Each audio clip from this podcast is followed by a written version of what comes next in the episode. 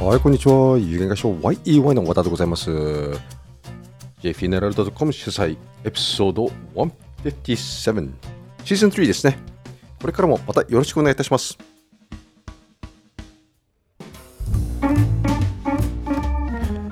はいはいはいはいはいと言いながらね、もう年末12月30日になってしまいました。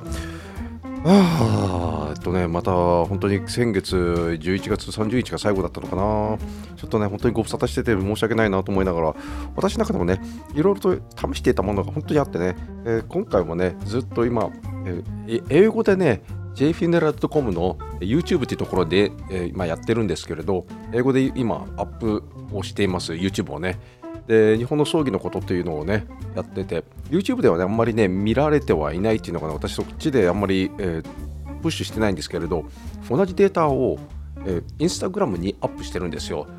ものすごくあの再生数が多いんですね。もうね YouTube の時代も終わってるよねというのがね、まあ、あのビジネスとして、今まではこんな、まあ、一番最初に始まったのは Yahoo のリスティング広告だよね。でそこから始まっえーとつながって、まあ、Google ができてきて Google さんのホームページというかあの Google さんの広告だよね。で Google からどっち行ったかって言ったら、まあ、Google 強いんですけれど、えー他の人とかから見るとやっぱりそこから Facebook へ行って Facebook から、まあ、YouTube 行ったんだよね。で YouTube の広告がどんどんどんどん行って、えーテレビの広告なんかを、えー追い抜いてしまったという話ですよね。で、そこから YouTube から Instagram に行ってるんですよね。Instagram の広告と、まあ、Facebook の広告に連動できるっていうのもあるんですけれど、そういうお客さんもね、結構やってる人たちいるのかななんて思いながらね、でも私実際見たことないんですよね。えー、そういうさんの Instagram の広告というのが、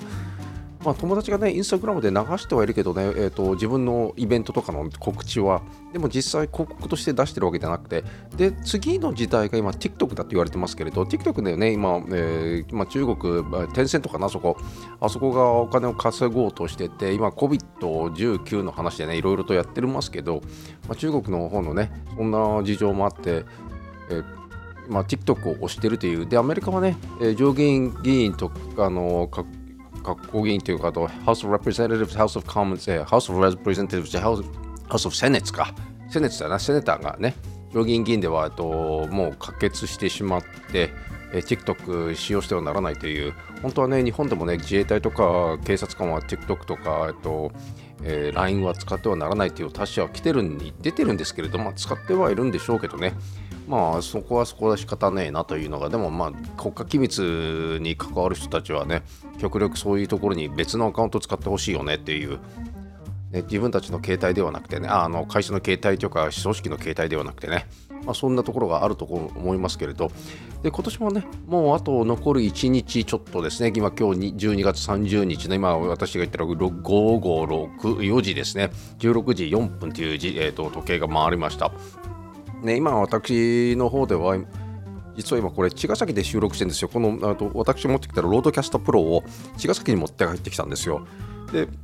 今まであった御徒町の御徒基地と言われてるところでは全部それを撤収して今こっちで、えー来年1月末にはもう全部撤収しようということでこれから茅ヶ崎で配信していこうというまあねあのーライブですからライブじゃなくても、えーこうやってやっていくというのは茅ヶ崎だろうが、えっと、地球の果てだろうが関係なく、あと時間で皆さんとこ合わせればね、ゲストなんかをお呼びしたいなということなんですね。で、私自身もね、今、他に jfuneral.com の方の、えー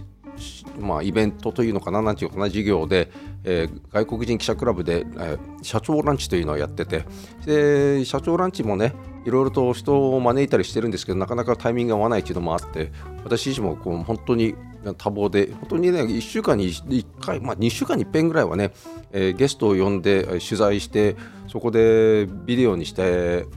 アップしたいんですよね。なぜそれをやるかって言ったらね、やはり葬儀業界っていうのは今落ち込んでいるんですよ。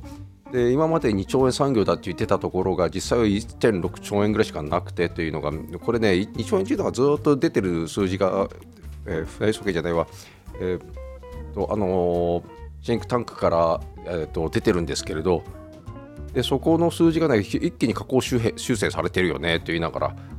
えーこんなことをやってもらっちゃ困るよねというのがね今までずっと1兆円2兆円なんてしてて煽ってたものを開けてみたら全然違う数字がまた出てきてるという、ね、そんなようなところの、えー、会社でありますからねそこはね、えーなんえーと、東京商工会議所じゃなくて、えーと人のまあ英語でちゃんとポッドキャストで説明はしてるんですけれど、まあ、そんなところでね私自身もこのように、えー jfuneral.com の方で YouTube を流して、これ英語なんですけどね、YouTube の方、jfuneral.com の英語で全部流してるっていうのと、これも、えー、と別に、えー、と番外編で英語で流そうと思ってはいるところでございまして、で来年のね、えー、何をやりたいかというのはさ、今書き出してるんですけれど、で皆さん方にね、えーと、積極的に参加してほしいなというのもあって、これから、えーであの皆さんのお話も聞きながら、えー、お会いできればね、え、コロナがこういっぱい増えてしまいましたけど、お会いできて、え、お話を聞いて、えー、いろいろと試していきたいなというのが来年の企画でございます。で、ね、私としてはね、こういう心理的安全性というのがね、とても必要だと思ってはいるんですよ。で安全性があればね、心理的安全性があればさ、いろんな挑発もできるわけですよ、人の悪さしないということでね、でいろいろとやって試していこうという。で世の中ね、えー、仕事なんで行ってんの？なんて言ったらさ、そういう屋さんなんでやってんの？って言ったらさ、あの仕事も全てなんだけど、楽しいからやっていくということをやらなきゃいけないわけよ。でこれをね忘れちゃうとねあのただ苦痛になっていくという日本人のね悪いところっていうのはさ仕事オンリーになっちゃってるから楽しくなくなっちゃってるわけですよで心理的安全性が担保できてないからそういうところでね、あの会社が悪くなっていく方向だよねっていうのがね、うちの妻の会社なんてさ、もうみんな言いたいことを言ってて、みんな楽しんでるわけですよ。こんなね、楽しい葬儀屋さんなんかねえよねなんていうぐらい、ゲラゲラ笑いようなね、まあお客さんの前では笑えないけど、えーまあ、普段ではね、あの言いたいことを言って皆さん協力し合ってるわけですよ。ここはダメだよとかね、これだったらうまくいくよとかさ、それが一番必要なあの話なんですよ。葬儀屋さんとしてのビジネスがうまくいくかっていうのはね。まあ、皆さん相談しながらねやっていくっていうのがこのこれからの時代だろうなということでございます。まあね、あのー、私もね、え今までちょっと、あのー、滞ってましたけどここもちょっと辛かったななんて言いながらそれをやっていこうと。あ、のベラベラベラベラ喋っててもね、面白くないからと思いますので、また来年も皆さん方のご協力を得たいと思います。で、えもしもし、えーと、私のこのポッドキャストに参加したいとかいうお方いらっしゃったらね、えー、ぜひぜひぜひぜひ、えーとえー、LINE もあるし、LINE はね、えーと、アットマーク JFuneral っていうのと、もう一つはアットマーク YY 湘南っていうのがあるので、えー、これこうあの公式アカウントでやりますので、でまあね、LINE もね、使いづらくなってしまったっていうのもあるので、私も LINE で今、全く、あの9月、10月からは全くあの出してはいないんですよ。でもね、あの、ちょっとあると思うので、その間、あのやっていただければ、連絡していただければ、あとで、ホームページもそうですけれど、そこから、え出していただければ、あのーまあ、Facebook でもいいですよ。Facebook からでもあの連絡をしていただければあの調整したいと思います。まあ、そのところでね、皆さん方も良い1年でありましたようにで、来年も良き1年でありますようにということでございます。では、ありがとうございました。